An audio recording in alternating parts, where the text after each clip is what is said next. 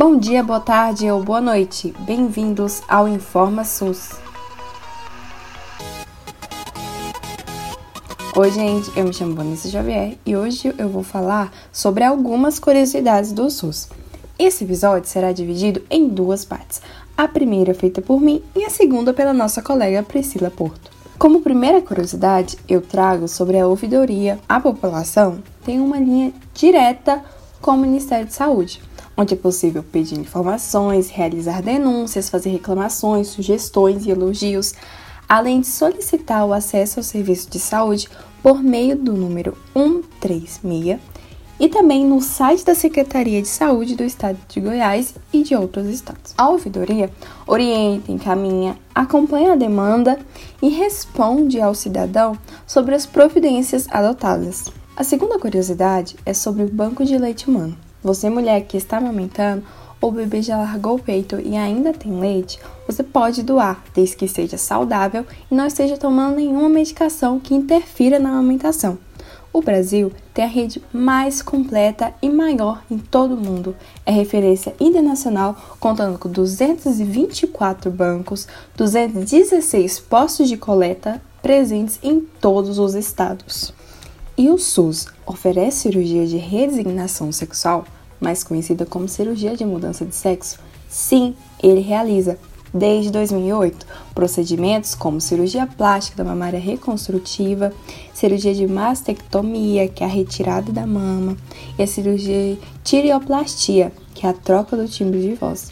Esses procedimentos cirúrgicos têm idade mínima indicada de 21 anos. Também oferece no campo ambulatorial acompanhamento psicoterápico, hormonioterapia, que é a terapia hormonal, o acompanhamento de pacientes em consulta no pré e pós-operatório. E para esses procedimentos no campo ambulatorial, a idade mínima é de 18 anos. O atendimento no SUS para essas cirurgias está em crescimento e se especializando, embora ainda haja uma fila de espera e registro de discriminação.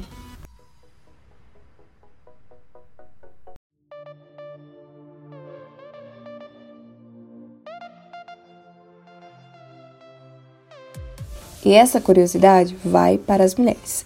Desde 2000, o DIU de cobre, que é o método de prevenção de gravidez, pode ser colocado pelo SUS, que tem eficácia de 99,3%.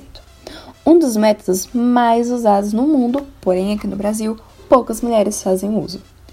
Todas as mulheres podem colocar o DIU, porém necessita de um acompanhamento com a ginecologista e realizar o exame preventivo para depois, enfim, colocar. Segundo médicos e médicas, o DIL não tem idade mínima, mas recomenda que só após dois anos da primeira menstruação.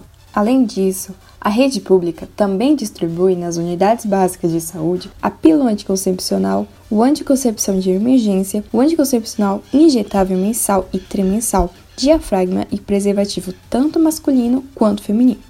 Lembrando que somente o preservativo previne a gravidez, infecção pelo HIV e outras infecções sexualmente transmissíveis.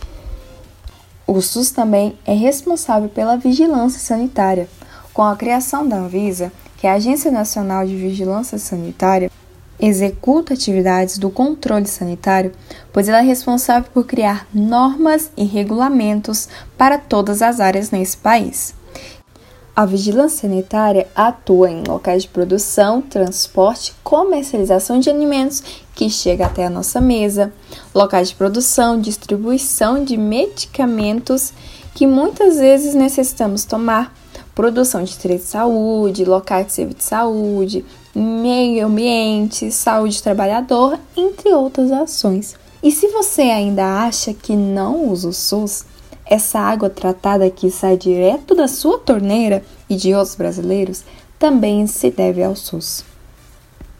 Uma última curiosidade sobre o SUS no episódio de hoje é que se você fez o uso de vacinas, mesmo que não tenha ido a um posto de saúde, mas sim a uma clínica particular, não se engane e agradeça ao SUS pela vigilância epidemiológica, que é responsável pelo conhecimento, detecção de mudanças na saúde individual ou coletiva, com o objetivo de recomendar e adotar as medidas de prevenção e controle. Nos dias atuais, é bem fácil observar a ação da vigilância epidemiológica por conta do que estamos vivendo no ano de 2020. Além disso, se você tomou vacinas gratuitamente, o SUS também foi seu aliado nesse momento, pois ele é quem garante o Programa Nacional de Imunização e ele também será o responsável pela vacina da Covid-19 que tanto esperamos. Então, meus ouvintes, por hoje é só.